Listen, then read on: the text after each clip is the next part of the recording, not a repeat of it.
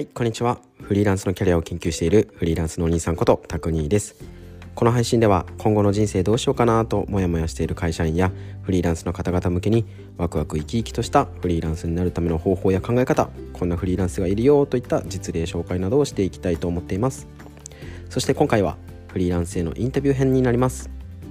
今回はフリーランスインタビューのお仕事編ということでブランドストラテジストの一歩さんにブランドストラテジストというお仕事について聞いてきました。これまでに紅茶や日本酒などさまざまなもののブランディングを手掛けてきた一歩さん。ブランドストラテジストという仕事を中心に彼女がブランディングを仕事にするためにやってきたことや参考にしている書籍まで詳しくお話を伺いました。ぜひ聞いてみてください。はい。じゃあ早速なんですが本日のゲストはブランドストラテジストの一歩さんです。よろしくお願いします。よろしくお願いします。じゃあ早速なんですが一歩さん自己紹介をお願いしますはい、えー、今ご紹介に預かりました一歩と申します、えーブランドストラテジストとして、えー去年の4月からですねまあフリーで活動しています。あちょっとすいません噛んじゃいましたが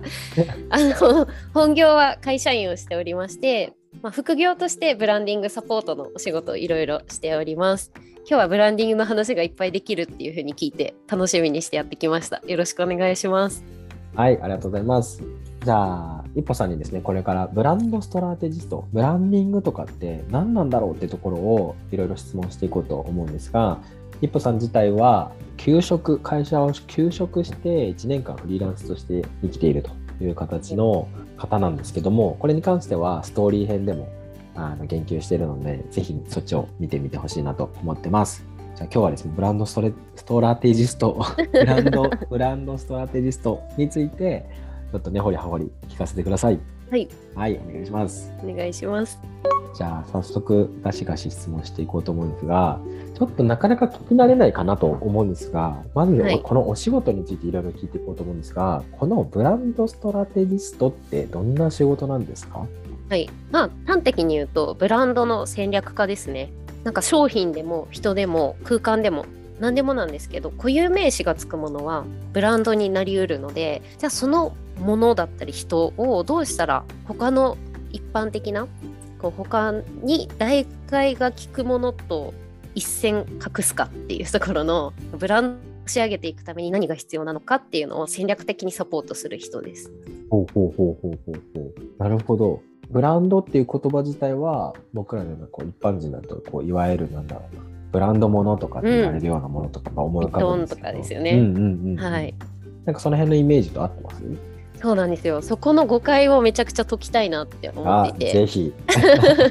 でもなんかいいか桜みたいな質問しましたね。いやもうナイスご質問ありがとうございます。ちなみにブランドの対比語ってご存知ですか？ブランドの対比語？対義語ですね。真逆の言葉。ブランノンブランドですね。ああ、でもおっしゃる通り、ノンブランド。そう、ノンブランドの、あのーことをですね、コモディティっていうふうに呼ぶんですけど、うんうんうんコモディティっていうのは他のどれとも見分けがつかないものなんですけど、なるほど。例えばそうですね、タクニーさん、人参とかってこだわりあります？人参。まあできれば長崎の人参がいいなとか思います。ああ、でももう長崎の人参はブランドですね。そしたら。おうほうほうほみたいな感じで、私は結構こだわりがなくって、う。うんスーパーに買い物に行くと、まあ何でもいいや、ちょっと安そうなものを手に取っちゃうんです。うんうんでも、こう、タク兄さんみたいに、長崎のブラン、長崎のあの人参は美味しいんだよねとか、あの農家さんが作ってるお野菜っていつも愛がこもってて最高みたいなのは、もうその時点でブランドになってるんですね。うんうんうんうん他と区別がつくもの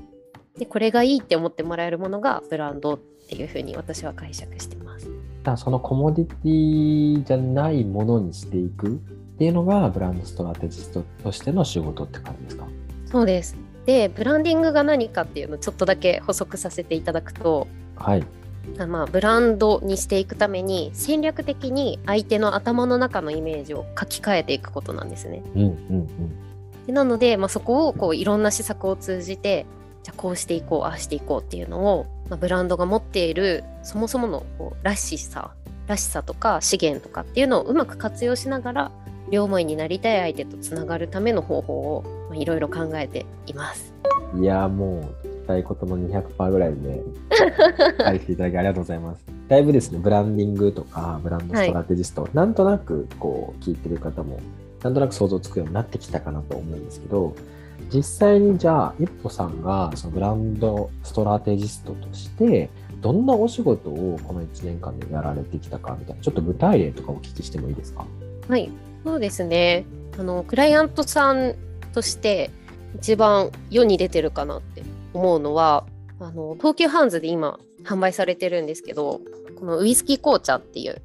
ザ・カスクエイジングという商品で、はいはい、これがあの国産のですねこう茶葉を紅茶にするプロセスの中でもともとウイスキーを作るために使われてた樽でそこでこう発酵させるんですね。なのでこうウイスキーダルの香りをつけたすごくリッチな紅茶なんですけどこれのブランド戦略をこう考えさせていただきました。はい、であとはそうですねあの今ちょうどクラウドファンディング真っ只中で、まあ、3月13日にクローズするんですが、うん、私たちの地元のあの遠州っていうこう静岡西部のところに浜名湖があるんですけど、うんうん、その浜名湖の麓であのほとりで採れたお米を使った浜錦という純米大吟醸のお酒をこう今いろんな方に知っていただこうっていうことで、えーと、幕開けでクラウドファンディングのプロジェクトをやってます。うんうんうんうんで、まあ、そういったところが何て言うんでしょうこう企業の方から依頼されてやっているお仕事でそれ以外にもあの個人でこう今後のキャリアどうしていこうかなって悩んでらっしゃる方とか新しくこう自分のサービスを始めたいっていう方の思考の整理のお手伝いとか思いの言語化っていうところの壁打ち相手をしたりブランディングのフレームに当てはめていくとこういう風な整理ができるから次の施策としてこういう企画はどうかなっていう提案をしたりとかっていうのもやってます。なるほど結構そのブランドストラテジストって言ってもいろいろ幅もありますね。そうですね本当にあの場所によっても役割もちょっとずつ変わってくるんですけど。うんうんうんうんはい、なんかちょっと気になったのは最初にお話していたそのウイスキー紅茶のお話だと、はい、そのストラテジストとして具体的にこうどういう例えば提案とかされたんですか、うん。そうですね。もう本当にこれはあのニュースクールのコンペティションで出されたお題に対して自分が提案したことだったんですけど、うんうんうん、そもそも目標個数に対してどういうふうな売り上げを立てていくかっていうのが、まあ、すごい重要なところではあるんですがじゃあ紅茶というプロダクトをそもそも誰がどんな、えー、インサイトっていうなんかこうニーズのもっと深いところ、うん、なんかどういう課題を解決したくて紅茶に手を伸ばしているかっていうところを可視化したりとか、はいはい、どういう人に届けていけばあのブランドとして育っていく可能性があるかっていうところの、まあ、ペルソナですね。その両思いになりたい相手の人物像をかなりこう明確に描いてでその人に届けるための手段としての、まあ、施策の提案っていうところをさせていただきました。めちゃくちゃ頭使いますね。あ、そうそう、頭めっちゃ使います。あとはなんかこのパッケージとかも実際に自分が何て言うんでしょうこういうイメージっていうのをこう画像いっぱい集めてクライアントさんに提案させてもらいました。はいはいはいはい、結構もうそのブランド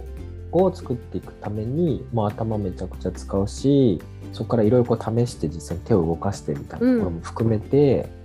やられてると、うんはい、そうですね本当に右脳も左脳もフル回転でやってます。なるほど。なかなかこれを聞いた方もすごい面白そうなお仕事だなっていうふうになりそうな気がするんですけど、うん、実際まあプロジェクトとかなんかこうまちまちだとは思うんですけど、はい、なんかこのブランドストラテジストとしてのお仕事ってどれぐらいのこう金額感だったりとか報酬が得られるのかなみたいなこともリアルに気になる方多いかなと思うんですけど言える範囲で教えてください。そうですね本当ここまあ私もまだ1年生っていうところもあって結構模索してるところではあるんですが、うん、本当にクライアントさんによっては特に地方だとコンサルティングの業務依頼っていうのが初めてだからいくらが相場かもわからないんだよねっていうところからのご相談なんですね。でなので、まあ、自分の場合はざっくりのその工数を見積もってで、まあ、時給、まあ、大体これぐらいであのご相談今いただいてるので積み上げていくと大体がこれぐらいかなっていう 見積書を作らせていただいたりとかっていう風にしてたんですけど、まあ、ちょっとこれからはもう少しメニュー表みたいな感じ作りたいなって思ってて、もう少しブランディングのプロセスを細分化してお客様に選んでいただくカスタムしていただくみたいなそういうのを早く作りたいなって思ってます。うんでなのでこう金額感として本当難しいんですけどまあそうですね。スタートはあの時給2000円とかでやってました。うん一番最初は無償ですけどあのそこから初めて優勝であの、まあ、パーソナルブランディングのお手伝いさせていただくときに時給2000円でいかがですかっていうお話させてもらってでそこから徐々に上げていってる。っていう感じですね。やっぱり実績が伴ってきているのでそこを交渉していたりとかで今はそうですねもうそれこそあのままだ一部ですけどなんか時給で言うと、まあ、7000円から1万円ぐらい。うんうんうん。っていう感じでこう徐々に徐々にひ引き上げてきたというかいうところがあります。うん。でもあれなんですね。時給なんですね。でもそれは私が見積もりを作るのが下手だからそうなってるんだと思います。ああ時給換算で言うとこれぐらいってことですね、そうですね。うんでプロジェクトの場合はもう少しなんか成果物とかで、せうんうんうん。この成果物に対していくらっていう値付けをしていくべきだと思うんですけど、うんうんうんうんちょっとそこに対しても手探りだったので本当に一番最初は時給でやらせていただきましたっていうところです。あとはさっきおっしゃってたその個人の壁打ち相手みたいなやつはまた別ですよねおそらく。でも今の時給は個別の壁打ちの価格も入れてます。ああちょっとあれですよねなんかコーチングにも近いはい。ところもありますよね多分。まさに。あのー私それこそ C ライクスのグループコーチングをですね2020年の8月から担当させていただいてるので、はいはい。まあちょっとその業務で培ったスキルとかもクライアントさんから思いを引き出す時にはかなり活用してるかなって思います。うんうんうんうん。ありがとうございます。すいませんリアルなところをちょっといえめちゃくちゃ言っちゃいましたけど。あのそしたら、まあ、ちょっとね、その生々しい話から、ちょっと明るい話というか、になるんですけど、まあ、ブランドストラテジストっていうのを、こう、一歩さんは選んだと思うんですけど、選んでこう、1年間やってみて、ここ面白いなとか、ここがやりがいだよな、みたいなところって、どんなところでしょうか？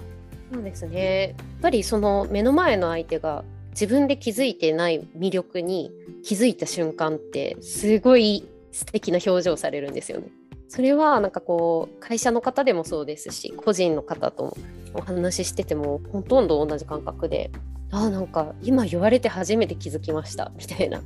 瞬間はやっぱりお手伝いできてよかったなって思いますね。今までもそういう瞬間がたくさんありました？ありましたね本当に自分ではやっぱりこう言葉にできてなかったけどそういうことだったんですねとかっていうのはなんかプロセスの中では一番面白いなって思ってます。確かに、自分の思いとかを言語化できてないんですもんね。うん思いがあ、っても。そうなんですよね。うんうんなのでこうブランドストラテジストとしてはその思いの言語化をサポートしていくんですけどなこう代弁者だなとも思ってます。あーまた次のパートに移っていくんですけども、はい、ちょっとまた別の視点で、まあ、ストーリー編という形で別のインタビューもしてしまってるんですけども、ちょっと改めてもう一回お聞きしたいのが、あの休職をされてフリーとして生きていくときに、ブランドストラテジストとして、まあ、ブランディングをやりたいっていう風な形で1年間を決められたっていうのをお聞きしてたんですけど、はいなんでブランディングとかブランドストラテジストを選んだとかうんみたいなところをちょっともう一回改めて教えてもらってもいいでしょうか？はい、そうですね。あのー率直に自分の好きと得意が重なるところにブランディングがあったなっていうふうに思ってます。多分それが一番大きな理由なんですけど、もう本当に辛くないんですよね。ブランディングをやってる時はどんなに大変でも楽しいなって感じられるっていうのが大きくって、それがなんでかっていうと、多分自分のこう価値観とかバックグラウンドとしても目の前の相手のこう背景にすごく興味があったりとかでそれをこう言語化していくプロセス自体がすごく好きだったりとか、うんうんアイデアを考えるのがもともと好きで得意っていうところもあったのであの自分のいいところを発揮できる職業だなと思ってます。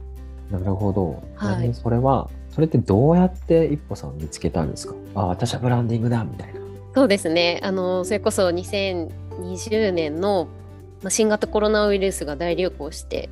あの自宅待機というかステイホーム期間中に人生の棚卸しをしたんですね。うんうんうん。で、まあ、今あの、まあ、ブランディングの仕事以外でもいろんなお仕事させていただいている中の一つに大明菜さんが主催されているライフログスクールという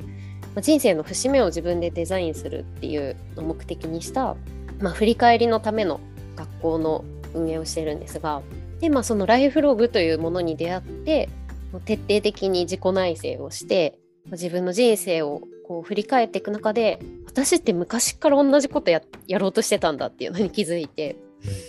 うん、なんか可能性を広げるのも好きだしなんかその当たり前に気づくっていう瞬間が好きだしなんかその目の前の誰かがあれがきっかけで一歩踏み出せたっていう場を作るのも好きでそこのお手伝いをブランディングっていうものでできたら最高なんじゃないかなっていうふうに思ってブランディングを仕事にしたいなって決めました。はいこ、こもですね、あの詳しくはストーリー編の方でもお話ししてくださってるので、ぜひそちらも読んでいただきたいんですが、はい。ちょっとまた別のお話になっちゃうんですが、そんなこうブランドストラテジストとして、この1年間、てかまあ1年間でそんなにこういろんなお仕事がやられてるってところがまずそもそもすごいんですけど、一歩さん的にはこうどんな風にお仕事をこうゲットされてったんでしょうか？そうですね。本当ありがたいことに私の場合は一度も自分から営業をかけたりとかなんかそういうクラウドソーシングみたいなところに出したりっていうのもなく全部紹介でお仕事をいただきました。でそれが何でできたかっていうとおそらくこう自分がやりたいって思っているこの構想とか夢とかっていうのをひたすらシェアしてたからだと思っていてそれこそ給食に入る前からライフログをして私はこういう価値観があってこういうのが好きで得意でっていうのが分かったんですよみたいなのを言いまくってたんですよ。はいはいはいはい。で、まあ、そこに興味を持ってくれた人があのブランディングってどういうものとかっていうふうにまた次の話を聞きに来てくださったりとか、うんでついにはタイミングとしてあの会社から出るその日が来た時にうん待ってましたっていう感じでブランディングで相談したいことがあるんだよねっていうふうに何人かから声をかけていただいてそこから本当にお仕事がつながっていったんだなっていうふうに思います。うーん。ちなみにシェアとかこういろんな人に話してってみたいなふうにおっしゃってたんですけど、はい。SNS とかも活用されてたって感じですか、そうですね。もともと私の場合は結構ツイッターとノートをうんうん。使ってました、そこでこう思いとかやりたいこととか発信されてたんですね。そうですね。なんかこうノートとかも結構人によっては書くのハードル高いからちょっとチャレンジできてないっていう方もいらっしゃるんですけど、うんうん。私の場合は完全に私のために使ってたなって思っていて、うんうんまあ、自分の記録として今の思いとかを残しておきたいなっていうところでこう書いていたらそれが誰かの目に留まってお仕事につながったりとか。それこそさっきのあのライフログスクールの運営も私が、まあ、ライフログめっちゃ好きになりました。もう最高ですみたいな感じで言いまくってて、うんうんうん講座の感想とかをすぐにノートに上げたりとかあのツイッターで発信し続けていたらその大明さんの目に留まってうんでなんか一緒にやらないっていう風にある日 DM でスカウトをいただいてうんうんうんでそこからアシスタントのお仕事が始まったりとかっていうところで SNS はめちゃくちゃやっといてよかったなって思います。なるほど。そんな形でこう広げてたんですね。そうですねだから変にノートだからこうしっかり書かなきゃとか読み物として成立させなきゃって思ってしまうと、うんうんもう書けなくなっちゃうと思うのですよね。うんあある意味もう別に自分のためにやってるしぐらい割り切ってもいいのかなっていうふうに思ってうんうん。まあ日記ぐらいの感覚だったってことですよね。そうですねうんもう誰にも読まれなくてもいいただのメモ的な感じでツイッターもノートも使ってますああ、なるほど。確かにそれぐらいの気持ちでやります。今宣言 わかりました。め。っちゃいいですね。ねおっしゃる通りです。はい じゃあ次のパートに最後のパートに移っていくんですけどじゃあちょっとそのこうブランドストラテジストなんか興味あるなみたいな風になった人たちに向けてどうやって目指していくのみたいなところをちょっとお聞きしていこうかなと思うんですけども、はいなんかこうブランドストラテジストとかブランディング担当していきたいなやっていきたいなって思ったら、なんかどうや何から始めたらいいですか？みたいな。ところもしこう一歩さん的にステップ1としてはこれでみたいなものが順番にあったらちょっと教えてほしいなと思ってます。そうですね、まあ、やっぱりインプットは必須だと思うのであのまあ、いろいろブランディングに役立ちそうな本は私ものツイッターで発信してたりするのでそこから興味持っていただいたらあの本読んでいただけたらなというふうに思います。でもし、まあ、C メイトさん C 受講生の方がいたらあの C のブランディングコースはすごくおすすめで初心者にも分かりやすい内容になっているので、まあ、そこで一旦全部の流れを把握するっていうのはすごくいいかなと思ってます。で、まあ、C じゃない方ももちろんいらっしゃると思いますし拓兄さんみたいな男性はまだ入れない ので、はい、そういう方におすすめな本を今もちょっとご紹介したいと思ってるんですが、はい、ニューヨークのアートディレクターが今日本のビジネスリーダーに伝えたいことっていうこの本がですねもう私のバイブルです。あのすごくブランディングにおいて大事な考え方と詳細なプロセスが書かれているのでまずはこれを読むことでどういうものか、まあ、C のブランディングコースで言われていることとほとんど同様のことが書かれているのでおすすめです。入門書としても実用書としても。でそうですね。そこから興味持たれた方はさらに別の本を読んでみるとかっていうのもいいと思うんですけどブランディングのどこが面白かったかとかブランディングってこういうものなんだよっていうのを自分の言葉で説明してみるっていうのを次のステップで私はおすすめしたくって、はい、人に説明しようと思うと結構言葉に詰まったりとかまだまだ説明が難しいところとかもあると思うのでそこを重点的に勉強していくっていうのでアウトプット前提のインプットをするっていうのを私は結構おすすめしてます。うんうんうん。なのでいきなり仕事っていうよりかは、うんうんうん。うん、いきなり仕事っていうよりかはその勉強を自分で深めていく中でアウトプットを継続していくっていうやり方ですね。がある程度できてくるとブランディングに興味を持っているクライアントさんと出会えた時にブランディングってこういうものでこういうところで自分はお役に立てると思いますっていう提案ができるようになるのでうん、はい、でそこから、えっとまあ、インプットしたことを実際に使っていくっていうのがいいんじゃないかなと。でもう一つはクライアントさんと出会うまでに時間がかかる場合もあるのでそしたら自分で1個何かブランドを作るっていうのもおすすめです。でそれは何て言うんでしょう商品じゃなくても全然よくってあの私の場合は一歩ラボっていう自分がこの経験してきたことをシェアするサードプレイスとしてのコミュニティ半分コミュニティで半分ただのただのって言ったらあれなんですけど、まあ、ウェビナーみたいな感じでやっているんですけど、うん、そういう場を場作りをしてあの一歩ラボをブランディングのフレームワークで作っていくっていうのをやってみると全てのプロセスにおいてのこう今までブラックボックスだったところが自分で体験できるのでそれをクライアントワークで応用していくことができるかなっていうふうに思います。うんだいぶ有料級な形でステップ分けしていただいてありがとうございます。今めちゃくちゃ続けて喋っちゃいましたけど、わかりますかね？めちゃくちゃわかりやすいです。ありがとうございます。あ、よかったよかった。はい。なるほど。やっぱり最初はこのブランディングに関しては、まあ、ちゃんと知識はインプットした方が良さそうですよね。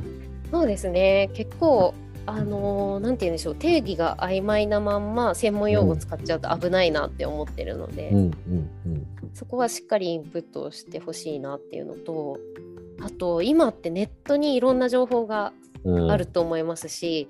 うん、セルフブランディングって結構流行り言葉だと思ってるんですけど、私からすると結構その薄っぺらいというかうんそんな表層的なブラン考え方でブランディング語らないでくれっていうのもいっぱいあるので、うんうんうん、あの本当にちょっと騙されないでほしいなっていう気持ちでいます。うん。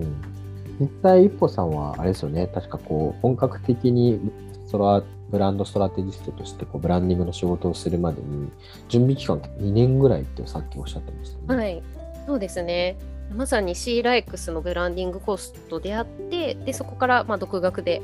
あの本を読みながら勉強を続けてきて、うんうんうん、で2020年にニュースクールのブランドストラテジープロジェクトを3ヶ月みっちりやって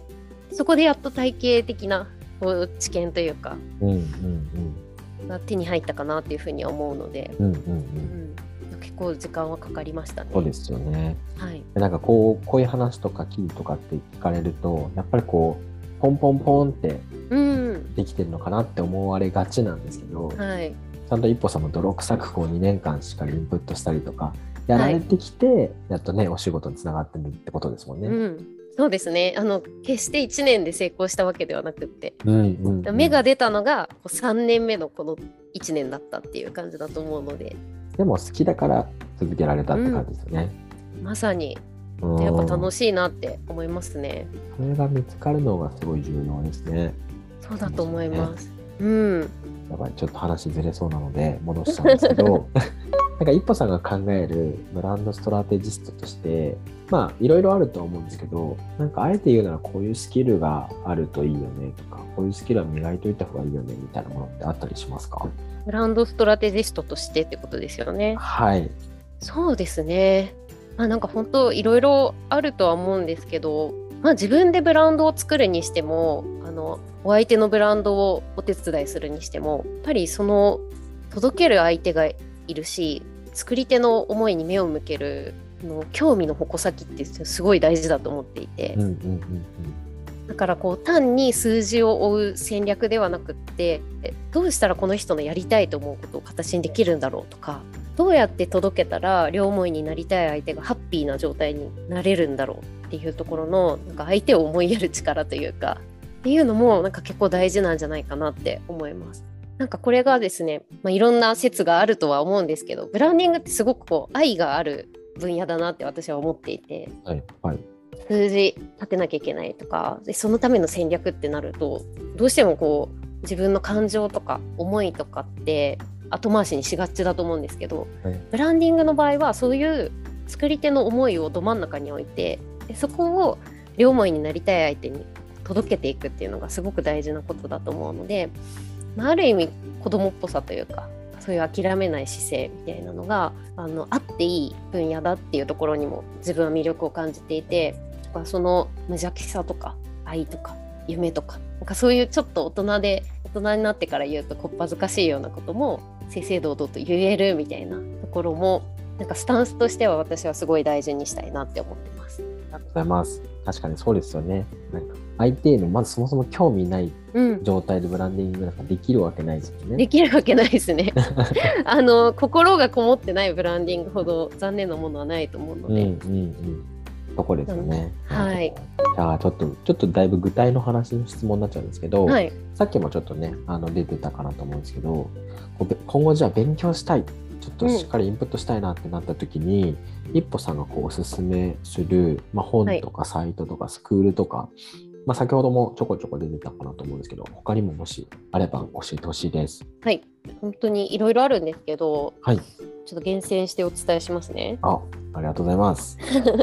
そしたらまずさっきの、まあ、ニューヨークのアートディレクターが今日本のビジネスリーダーに伝えたいことっていうのはもう本当に必読書ぐらいの感じです。うんうんはい、でもう一つは結構この私がブランディングを仕事にできるかもしれないって思ったきっかけの本があってそれが水野学さんっていうあのくまモンデザイナーの方の本なんですけど、はい、売るから売れるへっていう本です。はいはい、水野学のブランディングデザイン講義ですね。でなんかこれがブランディングってすごい大事なのにその舵取りをするクリエイティブディレクターの席もしくはクリエイティブコンサルタントの席ってまだまだ埋まってないんですよっていう風なコメントがあって、それを見て本気で頑張ったらブランディングの人になれるかもしれないっていう風に思い浮かびました。なるほどなるほど。はい。であとは結構実務的なところで言うと戦略思考は欠かせないと思うので、まあ、イシューから始めようっていうところとか、あとジョブ理論ですね。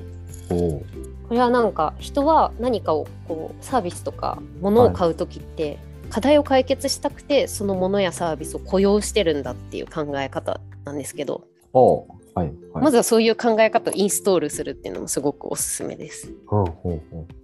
であとはあの、まあ、ブランディングなんですけどマーケティングもやっぱりすごく活用していくことになると思うので、うんうんうんまあ、どうやって届けるかとかそもそもその市場でいいのかっていうところの、割とこう左脳寄りの話はうん、私森岡さんの本をすごく読んでます。いいですよね。はい、USJ をこう V 字回復させた森岡さんの本はやっぱり入門書としてもすごく優秀だと思うので USJ を劇的に変えたたった一つの考え方ですかね、うんうんうん、この辺りは結構自分の教科書として常に近くに置いております。完全にやっぱその2年間努力積み上げがあったんだなってことが感じられますね。本当ですか？うん。なんか1年間でポポンっつっていけるわけないなってことがよくわかりました、今。ありがとうございます。あとあれですよね、一歩さん、個人としてはお勧めしてるのは、多分シはいーライクス、はい、シーライクスのブランディングコースは本当におすすめです。あの講師の阿部成美さんという方もはい SNS されてるので、もしよかったら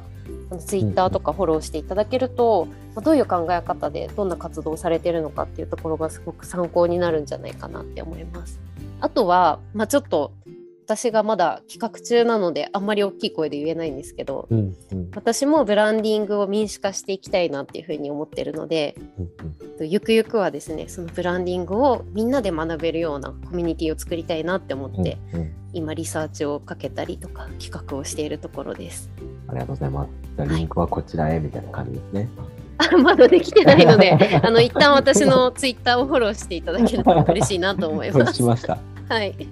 ありがとうございます。じゃあ、そんな形でたくさんですね、いろいろご質問させていただいたんですが、じゃあ今回は最後に、じゃあもしブランディングやりたいとか、ブランドストラテジストになりたい、一歩さんのようになりたいっていう方がですね、目の前にいたらっていう想定でですね、ちょっとメッセージをいただけたら嬉しいです。はい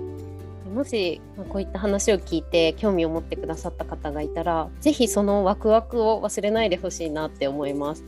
なんか私も憧れのブランドストラテジストっていう肩書きを本当に手にできるかっていう不安がすごくあったんですけどでもやっぱりそのやりたいって思った時から物語はスタートしてるなっていうふうに思うんですね。でやりたいって思ったらそれはあの明確なゴールとして自分の中には持っておいてどうしたらそこに進めるかは分かんないかもしれないけれども一歩ずつ積み重ねていけばいつか自分でブランドストラテジストの名刺も作れると思うのであのぜひぜひその気持ちを大事にまずは本を読んでみるとかあのツイッターでそういうブランディングを仕事にしてる人とつながってみるとか機会があったら直接話を聞いてみるとかなんかそういうアクションは本当にいくらでも取れると思うので私はそういう方からご連絡いただけたら応援したいなっていうふうに思ってます。はい、一緒にブランディング楽しんでいきましょうはい、ありがとうございます。さあ、ということでですね、今回もお仕事編という形で、たくさんのご質問を一歩さんにさせていただきました。ということで、本日はですね、お仕事編、ブランドストラテジストについてですね、一歩さんに聞いてみました。本日はありがとうございました。ありがとうございました。りがとうございます。はい、いかがだったでしょうか？以上、一歩さんが語るブランドストラテジストというお仕事についてのインタビューでした。参考になりました？少しでも皆さんの参考になっていると幸いです。聞いてくださりありがとうございました。では、今日も皆さんがハッピーな一日を過ごせますように。またねー。